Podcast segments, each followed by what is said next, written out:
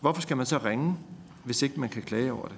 Man skal da ringe, hvis man er usikker på, hvad betyder det for ens privatøkonomi. Fordi jeg tror, der er mange, der sådan tænker, jamen det er fint, den der skatterabat, hvad betyder det egentlig? Eller forsvinder den til næste år? Nej, den er der, så længe du bor i boligen. Øhm, og hvad med definitionen af det åbenlyse fejl? Det har jeg svaret på. Man er i gang med at lave den analyse af, hvordan ser det ud, øh, og, og det må vi jo så vende tilbage til.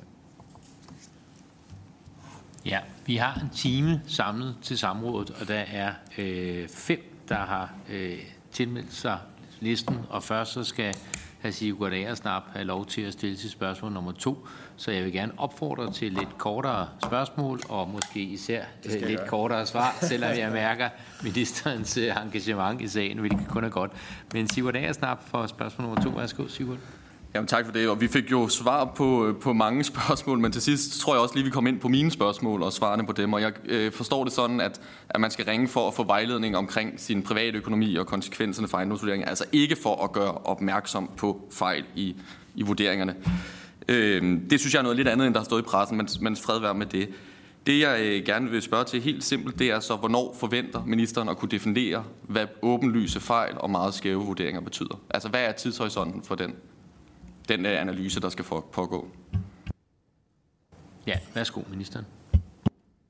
Jeg har ikke en, øh, altså en præcis øh, dato for det. Altså, de sidder og arbejder med det. Det er et arbejde, som forligskredsen også følger med i, øh, og vi i øjeblikket holder vi møder. Øh, vi har, vi har møde senere i dag, øh, og, øh, og der orienterer jeg selvfølgelig forligskredsen, og de orienteringer kommer jo også øh, offentligheden, og jeg sender dem, er så venlig at sende dem til Folketinget bagefter. Øh, Øhm, øh, så jeg har ikke præcis dato for det. Og jeg må også sige, de ressourcer, der nu sidder og laver retter fejl i de forlige vurderinger, det er de samme ressourcer, som skal sørge for, at der kommer 2020-vurderinger ud. Så på et eller andet tidspunkt er man også nødt til at forholde sig til, hvor mange fejl skal der rettes i de forlige vurderinger. Fordi, som jeg sagde, alle får en individuel behandling af der, hvor der er for eksempel en højere grundværdi end en ejendomsværdi, når de endelige vurderinger kommer. Og det har ingen økonomiske konsekvenser, fordi man har en skatterabat eller en skattelettelse.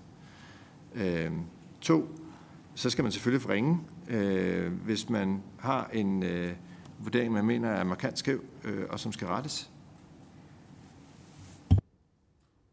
Og så går vi over til øh, spørgerækken, og vi starter med øh, Pernille Værmund fra Nye Borgerlige. Værsgo. Tak for det. Øh, ministeren siger, at det er relativt få øh, ejendomme, som er fejlvurderet i det samlede billede, noget i den retning, siger ministeren i sin indledende tale. Øh, jeg har også set, at Vurderingsstyrelsen er ude og sætte nogle procenter på. Danmarks Radio har i dag en historie om, øh, hvor relativt mange det er, det drejer sig om. De har lavet en undersøgelse med nogle data fra solgte ejendomme i øh, 2022, og deres vurdering er, at det er omkring 35 procent af de mere end 80.000 ejendomme, de har kigget på, som er øh, fejlvurderet mere end 20 procent. Så øh, hvordan harmonerer Vurderingsstyrelsens tal med det, som Danmarks Radio øh, frembringer af data? Og hvis det vidderligt forholder sig sådan, at det er mere end hver tredje, mener ministeren så stadig, at øh, det er relativt få i det samlede billede? Det er spørgsmål 1. Spørgsmål 2 handler om de her penge, der skal tilbage til borgerne. Fordi vi ved, at der er ret store fejl i en række sager. Der er så uenighed øh, om, hvor mange sager det er, men der er ret store fejl. Kan ministeren garantere, det kan ministeren ikke, men føler ministeren så tryg ved, at det er de rigtige mennesker, der får pengene tilbage, og at vi ikke på statens vegne udbetaler penge til de forkerte, og dermed for få til nogen og for mange til andre? Det var spørgsmål 2. Og spørgsmål 3 går på, om ministeren føler sig tryg ved, at når man nu om et års tid er igennem denne her midlertidige øh, eller forløbige vurderingsfase, at systemet så virker. Fordi noget af det, som jo også er afdækket, det er, og som ministeren så klart siger, det er, at det her er et højrisikoprojekt. Det har det været fra dag et. Det er en af årsagerne til, at vi har holdt os langt væk fra det. Vi mener, man burde gøre det på en anden måde. Der er alligevel et meget stort flertal i Folketinget, der har fastholdt, at det her var en god, måde, god måde at, at lave ejendomsbeskatning på. Og derfor har de partier jo også med åbne øjne sagt, at vi accepterer, at det er et højrisikoprojekt, og dermed også, som ministeren siger, øh, bragt sig selv og danskerne i den situation, vi står i nu. Spørgsmålet er så, føler ministeren sig tryg ved, at når vi står på den anden side af de her forløbige vurderinger, at systemet så virker? At danskerne kan have øh, en vidshed om, at de vurderinger, der ligger derude, de også svarer overens med det, der er, øh, er det rigtige. Vi tager to spørgere ad gangen, øh, og nummer to, det er Mona Jul for de konservative. Værsgo, Mona. Tak for det, og tak til ministeren for at stille op. Det er, øh, jeg tror, der sidder mange derude, øh, som ministeren siger, og tænker, at det lyder kompliceret, men jeg tror måske, de mere tænker, at det lyder lidt smådumt. Ikke? Og det er jo det, der er rigtig svært i sådan en sag her, og derfor skal ministeren have tak for at stille op, også i pressen i det hele taget, fordi der er rigtig meget, der skal forklares. Men ministeren har også anvist i dag her, og har forsøgt af flere omgange, også at anvise boligejerne til, øh, hvad de skal gøre lige nu, hvis man har modtaget en skæv vurdering. Og jeg synes, at jeg har hørt ministeren udtale, altså, at der er 14 dages øh, responstid øh, på, en, øh, på en henvendelse. Men, men, øh, men det er der jo ikke helt, fordi de eksempler, vi får ind af, af brevsbakken lige nu her, det handler jo om, at, at så får man et øh, svar, men, men det er ikke et svar, man kan bruge til noget. Fordi for eksempel en grundvurdering, der, der, der stiger med mere end 2.000 procent, er åbenbart ikke nok, og dækket af ministerens udsagn om det her med, at nogle vurderinger er helt på månen, og dem skal vi selvfølgelig tage os af. Så hvor lang tid er det, at man egentlig rigtig skal have ondt i maven, før det sådan er helt styr på den del? Tak, og så lader vi ministeren spare. Det blev fire spørgsmål, regner jeg mig frem til. Og jeg skal Hvor forsøge... Ministeren har skrevet ned. Jamen, jeg har skrevet ned. Jeg skal forsøge at svare kort. Øh, og, øh, og så må jeg jo øh, bare respekt for, at der jeg skal nå at svare på alle de spørgsmål, der er. Øh, for det første, øh, altså, der er cirka 4 procent at de forløbige, det er jo, det er jo 1,9 millioner vurderinger, der er sendt ud til boligejerne.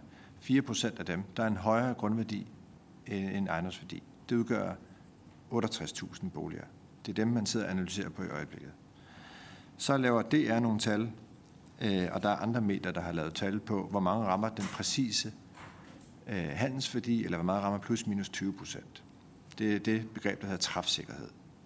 I de gamle, tilbage i tid, det gamle ejendomsvurderingssystem, der lå træfsikkerheden øh, et sted mellem 64 og 69 procent øh, for parcelhuse og for ejerlejligheder.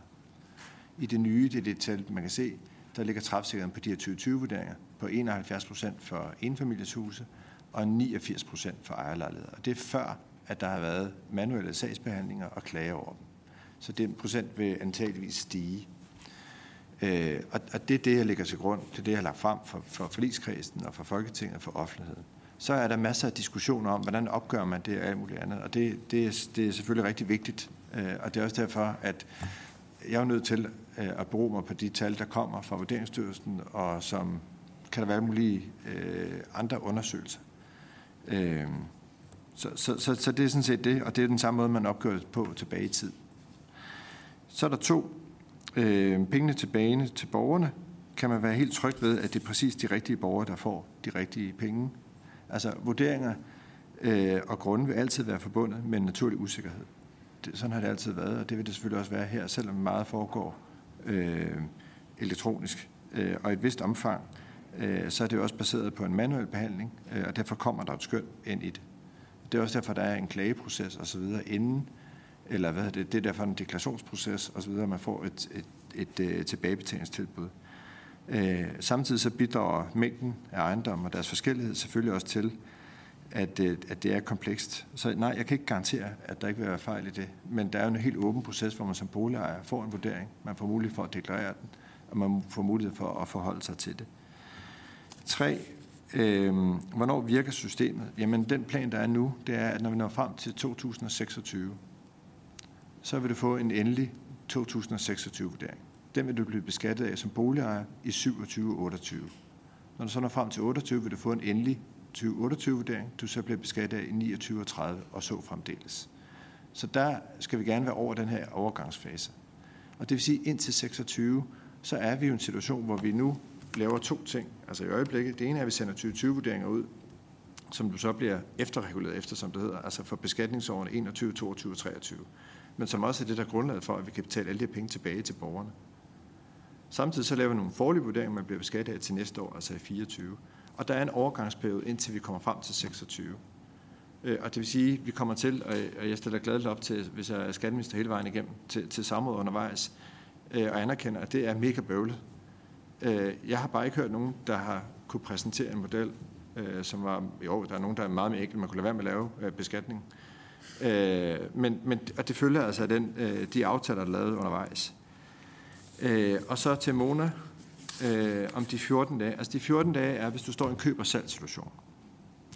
Så skal du have et hurtigt svar. Og det er derfor, jeg meldte ud ret hurtigt, at, at så, fordi der var eksempler på, at der er nogen, der har fået svar på 90 dage osv., så, så sagde jeg bare, at det går selvfølgelig ikke. Altså hvis man står og skal sælge sin bolig, så kan man ikke vente 90 dage på et svar. Derfor sagde jeg 14 dage. Lige nu ligger sagsbehandlingstiden på en 8-9 dage. Så har der været nogle mediehistorier om, at der var nogen, der alligevel lå ud over den frist. Der er ryddet op i de bunker.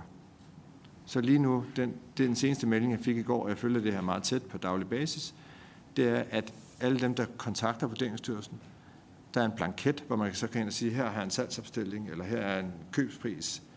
Så udfylder man det, sender det ind. Der er sagsbehandlingstiden lige nu et sted mellem 8 og 10 dage. Og det er vigtigt, fordi det er jo der, det påvirker ens private økonomi. Så kan det godt være, at man henvender sig med en meget skæv vurdering, men man ikke står og skal købe og sælge. Jamen, så har man jo enten dækket, at man får en skattelettelse eller en skatterabat. Så medgiver jeg, at det kan være irriterende, at man skal vente noget tid, men det er jo ikke noget, der påvirker ens private økonomi.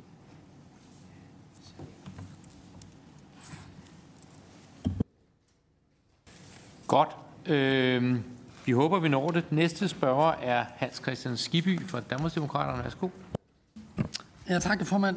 Jamen, tak til ministeren også. Og jeg har et par, par spørgsmål. Jeg skal prøve at gøre det meget kort. Det er jeg ikke så god til, det ved jeg godt. Men der er også en lang række af ejendomsejere, øh, som jo har, har oplevet det besynderlige, at efter at have kørt sager omkring Vurderingsstyrelsen og fået rette fejl i deres øh, ejendomsvurderinger, og også har fået øh, brev og korrespondence om, at nu er de blevet erkendt, og nu er de blevet tilbageført som, som, til det, de burde være. Nogle af dem, de har nu så, at når de så får en midlertidig ny vurdering, at så er de fejl, der egentlig var blevet pillet ud, blevet til genfejl. Altså, de er simpelthen kommet ind i deres ejendomsvurdering igen, og det virker jo helt, helt på månen, øh, at, at man, at man øh, får fjernet nogle fejl ved en god sagsbehandling, som har taget lang tid, og så alligevel, så kører man dem, gå hjælper mig, ind i, i systemerne igen, efter de er blevet pillet ud. Øh, dem synes jeg måske godt, at være ministeren til at, at, at, retfærdigvis gå lidt mere i dyb med også, hvordan man forholder sig til dem, fordi de er jo, jeg synes jo faktisk med al respekt, at de er, er, er dobbelt ramt øh, i forhold til det her. Og så er ministeren inde på det med hensyn til øh, øh, slusesystemer øh, i forhold til folk, der, der kan kontakte på mail og telefon i forhold til, til den opgradering, som ministeren var inde på. Øh, og der, der kunne jeg godt, vide, øh, godt tænke mig at vide, hvordan man egentlig forholder sig til, at man jo også ved, at, at, at, at, at ombudsmanden jo er gået ind i den sag, også i forhold til at, at kigge på det. Øh, jeg kan ikke huske, om det er også ud fra den forvaltningsretlige princip, men, men hver tilfælde, øh, hvordan forholder man sig til det? Fordi vi får jo også, som flere spørger har sagt, i hvert fald stadigvæk henvendelser fra folk, som siger, at der er gået betydeligt over øh, de 14 dage, og de har ikke øh, fået den øh, tilbagemelding, som de havde forventet. Og der siger ministeren jo så, at, at, at det er man i god gænge med, og det håber jeg selvfølgelig også på, at det er rigtigt, men nogle af de mails, de er jo ikke, de er jo ikke andet, øh, ganske, ganske få øh, dage gamle, i hvert fald dem, jeg har, har fået. Og så siger ministeren, det er det sidste, jeg vil nævne, det er det med, øh, det er blevet sagt en par gange, det ikke har nogen praktisk betydning. Og så er jeg bare spørger ministeren om, hvordan kan det så være, at alle ejendomsmælere, hvis man kigger i uaviser, hvor der er annoncer om hus, der skal sælges, eller man går ind på portaler og, og søger boliger, så det er det allerførste, der står på alle portalerne og alle øh, avisartiklerne, annoncerne, det er jo, at der står, øh, hvad den nye vurdering den er. Øh, og det er jo sådan til meget morsom læsning i øvrigt, fordi det er jo det er noget helt andet. Så tænker man, det er det rene røverkøb, det er ved at købe her, fordi den, den er udbudt til under halvdelen af det, den er vurderet til. Så det er jo en rigtig god handel. Men jeg tror bare ikke rigtigt, det, det giver de gode handler, og, og i hvert fald ikke en, en stigende øh, andel. Så jeg vil, jeg vil gerne ligesom øh, forfægte lidt i forhold til det med, om ministeren vidderligt mener, at det ikke har nogen praktisk øh, betydning, for det, det synes jeg nu nok øh, egentlig, at det har. Tak. Kan regne ud, at man kan spare en milliard, hvis man køber en grund i Roskilde. er lidt hurtigt. Øh, så er det øh, Samia Nava fra Radikal Venstre. Værsgo. Tak, og øh, tak til ministeren også for øh, at stille sig til rådighed både her og, øh, og mange andre steder. For det er noget, der, der virkelig optager øh, borgerne derude, og det kan vi jo også mærke som, som politikere, for vi får øh, rigtig mange henvendelser. Et af de samrådsspørgsmål, som jeg synes er, er særlig væsentligt, det er samrådsspørgsmål B, der handler om tilliden. Fordi noget af det, der jo, øh, der jo netop kan fastholde og øh, måske genskabe den tillid, der skal være til vores skattesystem, det er, at når ministeren for eksempel siger, at øh, så kan man løfte røret og ringe til Vurderingsstyrelsen, hvis man har ondt i maven, det er så også, at man kan komme igennem. Øh, og det vil jeg godt høre ministeren sætte et par ord på. Hvad, hvad er muligheden, øh, når man som, som borger faktisk øh, tager telefonen og ringer? Øh, det er jo det ene. Det andet, det er spørgsmålet omkring øh, klageadgang. Fordi det er korrekt, det er jo noget, vi har behandlet i Folketinget, og det er jo, det er jo lovfæstet øh, i forhold til, om, om man har den klageadgang eller ikke. Men øh, som jeg forstår, så er det jo de samme mennesker, der skal øh, behandle, øh, hvis der bliver indsendt klager på de endelige 2020-vurderinger. Øh, og derfor har jeg egentlig spørgsmål omkring, hvad det vil have af konsekvens for for 2020-vurderingerne, øh, hvis, man, hvis man nu øh, skulle genbehandle det her i Folketinget og indføre en klageadgang for, øh, for de her øh, forløbige vurderinger. Tak. Så er det ministeren. Værsgo. Tak.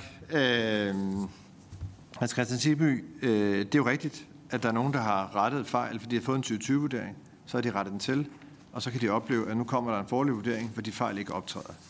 Så forstår jeg godt, at man tænker, hvad pokker foregår der. Øh, sagen er, at de her 2020-vurderinger løbende bliver sendt ud. Og på et eller andet tidspunkt har der været en skæringsdato. Den er faktisk lovbefæstet langt tilbage, men den har faktisk været 1. maj i år. Så der kan jo godt være nogen, der har fået rettet nogle fejl efter der, og så vil man opleve, at de fejl ikke er rettet ind i de forlige vurderinger, fordi der er trykket på en knap, og de er kørt igennem. Øhm, og hvis ikke, hvis ikke det skulle have været en skæringsdato, så skulle man have forestillet sig, at folk, der havde fået rettet deres 2020-vurdering helt op til 12. september, at det så kunne nå at, at køre igennem. Det kan simpelthen ikke lade sig gøre fysisk set. Øh, og derfor forstår jeg godt, at, øh, at det kan virke frustrerende. Det er også derfor, jeg siger, at selvom man, der er en fejl, der ikke bliver rettet, og du får en forlig vurdering, hvor du så ved, at den er anderledes end din 2020-vurdering, øh, så er det en forlig vurdering. Øh, du har en skatterabat eller en skattelettelse, øh, og når du så får din endelige 2022-vurdering i 25, så vil den fejl selvfølgelig være rettet ind i det. Eller den fejl, du har rettet i din 2020-vurdering, så vil selvfølgelig være taget højde for, når du får den endelige vurdering. Øh, så øh, spørgsmål to er lidt en blanding af lidt forskellige ting, jeg er nødt til at sige. Altså de 14-dages frist, det er ved køb og salg, eller andre ting, der påvirker din private økonomi, hvis du skal bygge om eller noget andet. Noget der, hvor, det faktisk, hvor den forlige vurdering faktisk får betydning for din private økonomi, så skal du have en behandling inden for 14 dage. Ombudsmanden spørger til noget lidt andet, spørger til alt det her med klageadgang og nogle af de henvendelser, der har været. Det synes jeg er, det hele er meget velkomment. Altså det er ombudsmandens opgave at sørge for, at vi som borgere kan have tillid til, at de offentlige systemer forvalter øh, lovgivningen korrekt.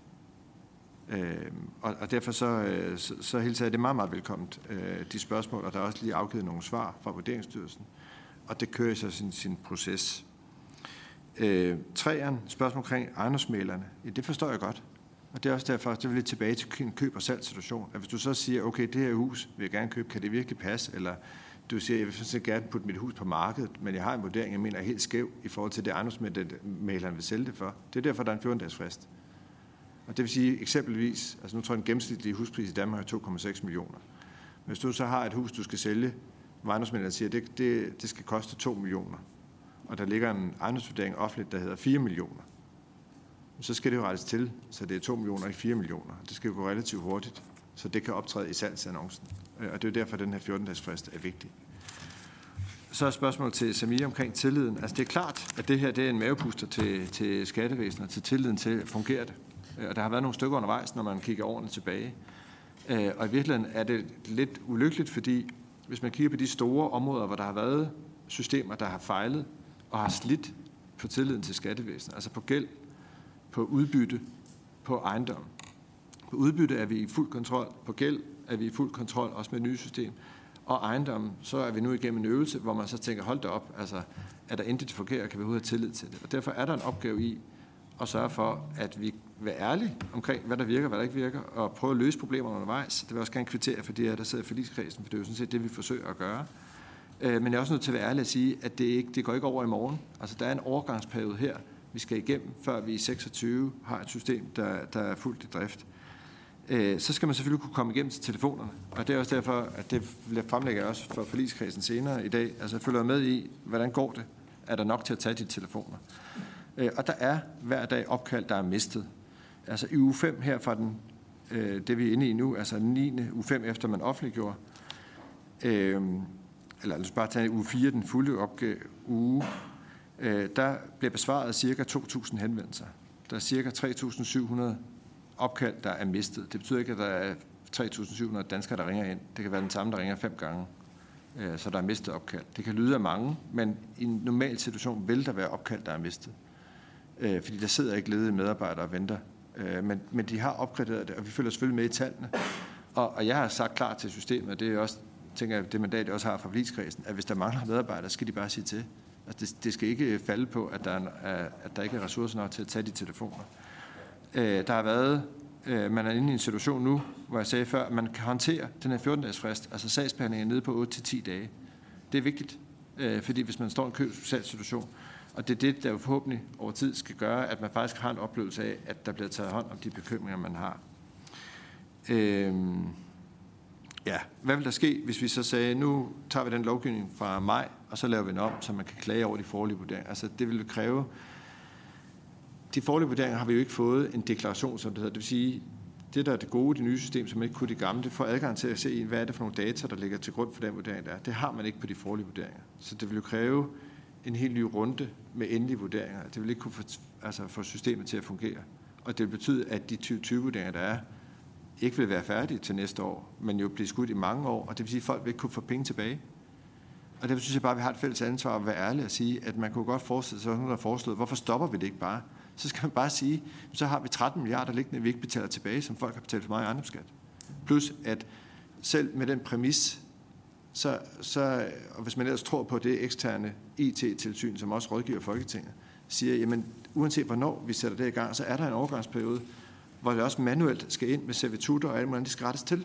Og der er fejl, og jeg synes også, der er for mange fejl i det system til at være mig om, hvis jeg skal være helt ærlig. Det ender bare ikke ved, at der er en overgangsperiode, vi skal igennem, Øh, og og det, det, det er det, vi prøver. Ja, så har vi tre tilbage. Jeg tror, vi tager dem øh, sammen, så vi kan være sikre på at øh, nå at blive færdige her. Vi har cirka et kvarters tid tilbage. Og den første, der har indtegnet sig, det er Nick Zimmermann fra Dansk Folkeparti. Værsgo. Ja, tak for det. Jamen, nu bliver der jo nævnt konsulenter, og vi kan jo læse os frem til, at der er blevet brugt 2 milliarder kroner på eksterne konsulenter. Det virker jo umiddelbart fuldstændig bindegalt. Øhm, og man kan sige, at det ser jo ikke lige frem ud til at have hjulpet sådan sønderlig meget.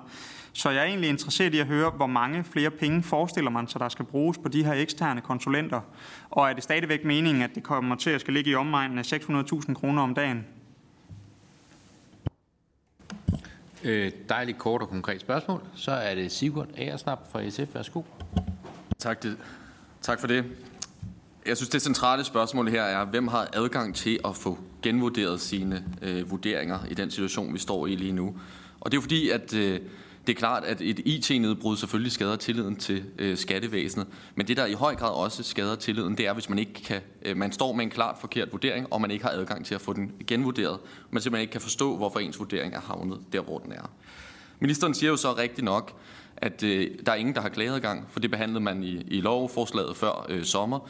Der vil jeg sige, bare for mine vegne, det kritiserede jeg også dengang, og det var en af årsagen til, at vi havde diskussionen i salen, men det er jo rigtigt, der var et bredt flertal dengang, der stemte det igennem. Jeg synes bare, at det siden har virket som om, at nogen har en adgang til at få genvurderet det. I første omgang sagde ministeren, at det er dem, der har grundværdier, som overstiger den samlede ejendomsværdi. De kan få en genvurdering. Men øh, Hvorfor gælder den genvurdering for eksempel ikke de folk, der har fået rettet en fejl i 2020-vurderingen og ikke i 2022, og ikke har det medtaget i de forløbige vurderinger for 2022? Hvorfor gælder den adgang til genvurdering ikke ud fra nogle mere generelle principper af øh, enten åbenlyse fejl eller meget skæve vurderinger?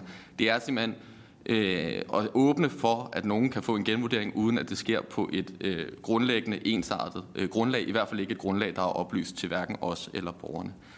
Og Derfor vil jeg også spørge til det her med, at ministeren igen gentager, at man skal ringe ind til Vurderingsstyrelsen, og øh, at der er 3.700 opkald, der er mistet, men at ministeren siger, at hvis det er et spørgsmål om medarbejdere, så må man jo få nogle flere medarbejdere. Det løser vel ikke situationen, fordi folk ringer vel ind om noget, som de ikke kan få ændret. De ringer vel ind om en forkert vurdering, som de gerne vil forstå eller få ændret, men det kan de ikke få oplyst. Derfor virker det som et for mig som et hovedløst spild af medarbejdere at sige, at vi skal have flere til at tage telefoner, hvor de reelt ikke kan svare på det, folk ringer ind omkring. Så kan ministeren ikke oplyse, hvad skal de ekstra medarbejdere lave, hvis de skal tage telefonen? Hvad skal de svare på? Og så den sidste, det er Rasmus Jarlov fra det konservative Folkeparti. Værsgo. Det har jo øh, undret sig en del, at der har været så mange deciderede fejl i modellen i betragtning af, at der har brugt så mange år og så mange milliarder kroner på at, at lave den. Øhm, at der for eksempel kan være en fejl i, hvordan man vægter øh, nybyggeri, som altså en decideret beregningsfejl i, øh, hvilken faktor man tillægger, at en bygning er, er ny i forhold til en, en ældre bygning. Øhm, hvad, hvad er årsagen til, at sådan noget ikke er blevet fanget undervejs i det her meget overlange øh, forløb? Fordi det virker som sådan nogle ting, hvor man, hvis man har taget et lille antal boliger ud, eller nogle tusinder, og så kigget på det, man ville, ville kalde outliers i sådan en, en regressionsanalyse, de øh, boliger, som ikke blev ramt rigtigt, øh, så var man måske blevet opmærksom på, at at der var nogle øh, faktorer, som var vægtet forkert i den analyse, man har lavet. Det er jo ikke noget, vi i forligskredsen har lavet. Det er jo alene øh, skattemyndigheden, der har ansvaret for at have lavet øh, modellen og have valgt, hvilke vægte, der skal indgå i den øh, osv. Selvom vi har godkendt, øh, at der skulle laves en model, så er det jo skattemyndighederne, der har, der har lavet det.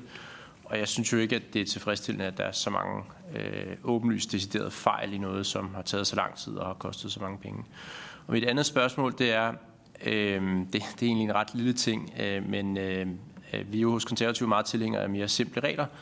Og lige nu har vi en, en beregningsregel, som siger, at man kun bliver beskattet af 80% af vurderingen. Øh, det, det er jo sådan set noget pjat, fordi man kunne jo bare gøre øh, skatteprocenten 20% lavere, øh, og så havde man en mellemregning øh, mindre. Så vil ministeren ikke være med til at fjerne den besværlighed i, i skattelovgivningen og lave et mere simpelt system? Så er det ministeren til besvarelse af de tre spørgere. Spørgsmål. Værsgo. Tak. Øh, jamen altså først til Nick Zimmermann. I, I sidder heldigvis med i forligskredsen i Dansk Folkeparti, så har vi været med i alle årene tilbage fra 2006 eller 16. Så I har fuldt udviklingen. I har været med til at få oplysninger om, hvordan udviklingen er gået, hvordan økonomien er gået. I har godkendt aktstykker. Øh, I har taget ansvar. Øh, det sætter jeg stor pris på. Øh, og derfor så har I været med som parti øh, fra start. Øh, og jeg har ingen ambition om, at der skal bruges flere konsulenter end præcis nødvendigt. Øh, hvor mange det er, hvad niveauet er, det har jeg ikke nogen forudsætning for lige at, at svare på. Øh, men andet end, at det, det, det er selvfølgelig noget, vi i fællesskab følger tæt. Så til Sigurd, øh, hvorfor skal folk ringe ind? Jamen det skal de jo, hvis de er usikre i, om hvad det betyder øh, for deres egen private økonomi. Jeg har selv siddet øh, medlyttet lidt, som det hedder, øh, og der er jo mange folk, der ringer ind, som har fået en 2020-vurdering, nu har fået en 2022-vurdering, er usikker. Øh, og det er det vigtigt, at man får svar. Skal man så kunne komme igennem telefonen? Selvfølgelig. Øh, det er jo nemt at sige, at der må ikke være et eneste mistet opkald. Det vil så sige, at der skal sidde medarbejdere, der i virkeligheden venter på, at telefonen ringer uden at lave noget. Øh, og derfor så øh, vil der nok også være kritik af, at hvis, hvis der sad mange mennesker, som sad og ventede på, at en telefon ringede uden at lave noget, så tror jeg også, at I vil være kritiske for, at bruge vi så borgernes penge rigtigt. Øh, så den der mål om, at, at der ikke må være et eneste mistet opkald, og så vil sige, at man er nødt til at have en eller anden normal situation. Øh, for ellers så sidder der bare folk øh, og venter. Øh, og det, det, det tror jeg heller ikke er løsningen. Men det er klart, at der skal, det skal være sådan, at man kan komme igennem. Altså, jeg, jeg får også henvendelser fra folk, der siger, at det er fint, når du siger det der, vi kan kigge på tallene. Vi er stadigvæk svært ved at komme igennem, og det er også derfor, vi følger det meget tæt. Øhm, ja. Så øh, til, til Jarlov. Øh, det, er, det er også det, jeg sagde før. Jeg synes også, der er flere fejl, end jeg bryder mig om, skal jeg være helt ærlig at sige. Altså, og det har været længe undervejs. Øh, og det er også derfor, min tilgang er til det. Øh, og det er også det, jeg, jeg gør for forligskredsen. Det er ikke at putte med tingene, men at lægge det frem, og så prøve at kigge i løsninger. Øh, og, og den fejl, der er omkring nybygget byggeri, er, at man har kigget på handelspriserne for de seneste seks år. Og så kan man se, at generelt set, hvis man kigger ud over landet, så er nybyggede huse bliver solgt en 60-70 procent over så er det bare det, at i dyre områder, der er den procentsats ikke det samme, fordi der stiger alle priserne på husene, og det vil sige, at forskellen på et nybygget hus og et gammelt hus er ikke lige så stor, som den var, hvis det var andre steder i landet. Og det slår igennem, forstået på den måde, at hvis du så har fået en vurdering i et, i et dyrt område, men har et nybygget hus, så vil den, det tillæg lagt ind. Og det, det er jo en fejl, fordi at, øh, det afspejler ikke den reelle prissætning i de områder. Øh, så det skal jo rettes til. Havde det været rart, at det var rettet til ind i de forløb vurderinger? Ja, det havde det helt sikkert været. den specifikke forklaring på, hvorfor det ikke øh, er sådan, det, det kan jeg ikke lige give her, men altså, det vender vi tilbage. Det er en af de ting, vi også drøfter i forligskredsen. Øh, men det, jeg kan sige, det er, at hvis man står i den situation, så vil det være sådan, at når man får en endelig vurdering, så vil det blive taget ud til manuel kontrol og rettet til. Og fordi man har en skatterabat, så er det ikke fordi, der falder en ekstra regning ind, fordi man har fået en høj, for høj vurdering. Hvis man skal sælge det hus, så kan man ringe ind og blive sagsbehandlet og få et svar inden for 14 dage for det rettet til. Øh, fordi så vil det jo være en fejl, øh, åbenlyst, øh, der skal rettes til. Skal vi lave mere simple regler? Altid gerne. Vi har jo selv lige siddet i en situation, hvor vi også være ærlige at sige, jeg tror, du har selv en, en god, nu må ikke referere fra, hvad der bliver sagt på forligskredsmøder, men, men det er jo en god betragtning anyway, så sådan en suspense, så kan man jo spørge Rasmus selv. Men, men, men vi har jo haft en situation, hvor vi har omkategoriseret landbrugsejendom til ejendom. Så der har været to kategorier. Med fuldt åbne øjne, det var det, der var vedtaget i forliget, det var det, der var vedtaget i lovgivningen. Så står vi i en situation nu, hvor vi så konstaterer i fællesskab, nu ser verden anderledes ud, fordi vi jo sådan set gerne ser, om ikke der kunne være en kategori for naturejendom. Får vi så et mere simpelt ejendomsvurderingssystem, når vi laver en tredje kategori? Nej, det gør vi ikke. Vi får et mere komplekst ejendomsvurderingssystem. Både administrere for borgere og for systemet. Men vi har gjort det i fællesskab, fordi vi gerne vil løse et problem. Øh, så jeg har gerne været til at gøre det mere simpelt, men, men vi må også være ærlige at sige, at nu når vi løser et problem, så gør vi tingene mere kompliceret. Ja, jeg sidder her og tænker på dengang øh, øh, Gary Gasparov tabte til en øh, skakcomputer, øh, og spændt på at se, om øh, ministeriets skakcomputer ville kunne vinde over hold øst eller hold vest i, i Hammerslag. Det kan vi jo eventuelt lave en test af på et tidspunkt. Men nu kom Rasmus Jarlov lige øh, ind her på, øh, øh, på falderæbet. Så, så det, jeg vil foreslå, at vi gør lidt utraditionelt, det er, at vi lige giver Rasmus muligheden for at stille spørgsmål. Så giver vi ordet til øh, Sigurd, som kan runde af og også stille øh, et spørgsmål, og så ministeren svarer på de to spørgsmål, vi det så samlet til sidst. Det er lidt utraditionelt, men tiden er ved at være gået, så det håber jeg, at I kan ikke til. Rasmus, værsgo. Jamen, jeg er ked af, at formanden synes, det er utraditionelt, at jeg får mulighed for at stille et spørgsmål, men tak. Øhm, jamen, det var, det var en fin øh, generel betragtning om, om, om regelforenkling, øhm, men øh, kunne ministeren svare konkret på det, jeg spurgte om, øh, som var om, om regeringen vil være med til, at vi øh, fjerner den ekstra beregning, der ligger i, at man først skal beregne, hvad 80% af ens værdi er, før man så ganger med en skatteprocent for at vide, hvor meget man kommer til at betale skat, fordi det virker øh, unødvendigt. Det er jo politisk signalgivning om, at vi øh, sådan giver folk en eller anden rabat øh, på, hvor meget de egentlig burde betale i skat, men for borgerne, der er det jo bare en, en unødvendig besværlighed, at man skal gange med 0,8, før man ganger sin skatteprocent på. Så skulle vi ikke fjerne det og, og, og lave det mere simpelt. Det ville være bedre for alle, også for dem, der skal administrere regler og systemer, tænker jeg. Altså spørgsmålet ligger uden for samrådsspørgsmålet, bare så vi er, øh, med på det men, det, men det går nok. Det utraditionelt består alene i, at det ikke er samrådsspørgeren, der har projektørlyset alene her øh, i sidste runde, som det plejer at være til samråd. Øh, så, så det var ikke utraditionelt, at Rasmus Jarlov får lov til at stille spørgsmål. Det får Rasmus Specielt, altid. og især når der ikke bliver svaret i første omgang. Ja, værsgo, Sigurd, for en afsluttende bemærkning og øh, et spørgsmål. Jamen, tak, tak for det. Og så vil jeg først og fremmest tak for, at ministeren stiller op i dagens samråd, og jeg vil også godt tilslutte mig dem, der, øh, der roser, at der ofte bliver stillet op i pressen og, og svaret på spørgsmål. Det tror jeg er vigtigt for at man kommer godt igennem den her situation, at, at borgere kan få en lille smule mere øh, indsigt i, hvad kan de gøre, og hvad er øh, fremtidsperspektiverne for deres ejendomsvurdering. Så det vil jeg gerne rose. Det jeg øh, dog i dag har forsøgt at sætte fokus på, det er et sted, hvor jeg synes, kommunikationen står i vejen for egentlig at opklare for borgerne øh, præcis, øh, hvad de skal gøre og hvad de har af, af rettigheder. Og det er, når man øh, har givet det indtryk af, at man, man kan ringe ind på nogle ret øh, øh, hvide rammer, men at man egentlig bare kan få en vejledning om, hvad det betyder for ens private økonomi. Og det synes jeg i hvert fald ikke har stået meget tydeligt derude. Det er jo så blevet øh, klargjort i dag, at der ikke er en, en decideret øh, klageadgang, men der er nogen, som vil få en genvurdering. Jeg synes stadig ikke, det udstår øh, præcis, hvem er de nogen? Hvor, altså, tænker ministeren at udvide gruppen af de 80.000 øh, ejendomme? Hvad betyder åbenlyse og skæve vurderinger? Det har jeg øh, forstået, at det må vi få et svar på øh, senere, men det synes jeg stadig er meget relevant at vide som, øh, som borger derude, og det kunne også afløfte noget af presset på systemet. Så vil jeg til sidst bare stille et, et, et meget konkret spørgsmål, og det er fordi, vi har diskuteret det her med, med klageadgang og også gjort det i lovbehandlingen. Og det er jo, at de økonomiske vismænd i deres rapport fra i tirsdags mener, jeg det er, skriver, at klagemuligheder inden for ejendomsvurderingerne er en væsentlig informationskilde for skattemyndighederne, der på sigt kan forbedre vurderingsgrundlaget. Er ministeren enig i det, og gør, giver det anledning til at øh, åbne for bedre øh, ret til at i hvert fald få genvurderet også de forløbige vurderinger? Ja, det får vi anledning til at høre ministeren svare på nu. Samlet, værsgo. Tak for det. Nu er Rasmus Jarlov en del af forligskredsen, og, og det er sådan, at øh, så tager, jeg tager altid seriøst, hvad folk siger, men det er klart, at i den politiske kreds af partier, der som tager ansvar for det her, øh, så behandler jeg alle øh, ønsker. Så, så øh, jeg vil sige, at øh, mig bekendt vil være uoverskueligt at skulle ind og ændre det nu. Men altså, hvis der ønsker om, at vi tager en politisk drøftelse af det, øh, så, så er jeg altid klar til det. Så, så det korte svar er udenbart, at, at det vil jeg svært ved lige at sige, at det synes jeg, vi skal gøre, sætte i værk oven i alt andet, der foregår. Øh, Øh, men at, at det er mejslet i sten, at det skal se sådan ud i alt fremtid, det er det jo ikke. Altså, så, så må vi jo tage en politisk drøftelse af det.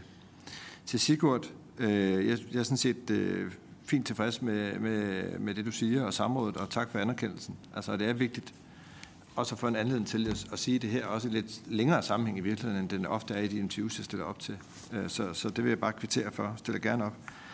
Øh, det betyder ikke, du inviterer til flere samråd selvfølgelig, men, øh, øh, Øh, men, men øh, anyway, øh, det med, at der ikke er klageadgang, altså det, det synes jeg har ligesom svaret på. Øh, skal man bare ringe ind for at få råd og vejledning? Ja, men hvis man har en vurdering, man mener er åbenlyst skæv, altså, øh, eller markant skæv, så synes jeg, at man skal ringe ind øh, eller gøre opmærksom på det. Det, man kan være tryg ved, det er, at det ikke får nogen betydning for ens økonomi. Øh, og hvis det er sådan, at det bliver rettet til, når man får en endelig vurdering, så sker der det, der hedder efterregulering. Øh, og det vil sige, at hvis man har haft en for høj vurdering, har man også haft en for høj skatterabat. Øh, og når man så får den endelige vurdering, og vurderingen bliver sat ned, så ryger en skatterabat længere ned. Det kan så være, at man er lidt kritisk over for det, men, men det er jo sådan, systemet øh, fungerer. Øh, så siger du, at det vil afløfte presset på systemet, hvis flere kunne klage og få rette i de forløbige vurderinger. Det er nødt til at sige nej til. Altså fordi det er jo for en betragtning om, at vi har, øh, det er jo lidt tilbage til Samirs spørgsmål. Altså, vi er i gang med flere ting på én gang. Øh, og, øh, og det er ikke fordi, jeg har jo sagt til systemet, at hvis de har brug for flere ressourcer, skal de sige til. Og det er ikke sådan, at det skal skorte på, at der sidder folk til at håndtere de her opgaver. Men det at forestille sig, at nu kan vi bare åbne op og tage de forløbige vurderinger, og så kan vi sætte 1000 mand af til det, det afløfter ikke presset på systemet. Det er et presset system, det er et højrisikoprojekt. Der er flere ting, der vil blive forsikret undervejs, end det vi kender til i dag. Jeg orienterer løbende Folketinget og forligskredsen, så snart jeg får de informationer ind, så deler jeg dem med jer og med offentligheden. Men jeg er nødt til at sige, at jeg har sagt det hele vejen igennem, og det er også derfor, nogle af de medier står om, ugen, nu der er endnu en forsinkelse eller en forskydelse. Ja, og der vil komme flere.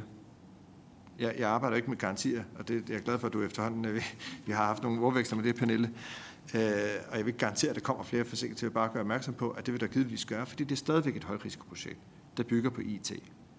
Og der er nogle år her, hvor man skal have koblet alt det manuelle ind, og der skal være manuelle ressourcer til at koble ind. Så det afhjælper ikke presset på systemet. Det er vigtigt for mig, at de her 2020-vurderinger kommer ud, så pengene kan komme tilbage i borgernes lommer, og så vi kan få et system, hvor vi får rettet de fejl ind, øh, og få systemet til at fungere, og vi kan komme i endelig drift, når vi kommer hen i, i 2026. Betyder det, at de her 2022-vurderinger er helt væk fra skiven? Det er så også nødt til at sige nej. Når vi kigger på tallene og det, der kommer frem, så er det ikke så skævt og urimeligt og forkert, som det indtryk, man får, når man selvfølgelig kigger på de sager, hvor det stikker helt af, og nogle af dem helt på månen. Det forstår jeg godt. Så det er ikke for at sidde og være komisk ale. Jeg siger bare, man er også nødt til at forholde sig til de tal, der kommer op. Fantastisk. Vi nåede det. Øh, klokken er 12, og om ikke andet, så ved jeg, at ministeren altid øh, stiller op. Og tak for det, og også tak for det fine, flotte fremmøde her til, øh, til mødet i dag. Så tak til ministeren, tak til øh, tilhørende.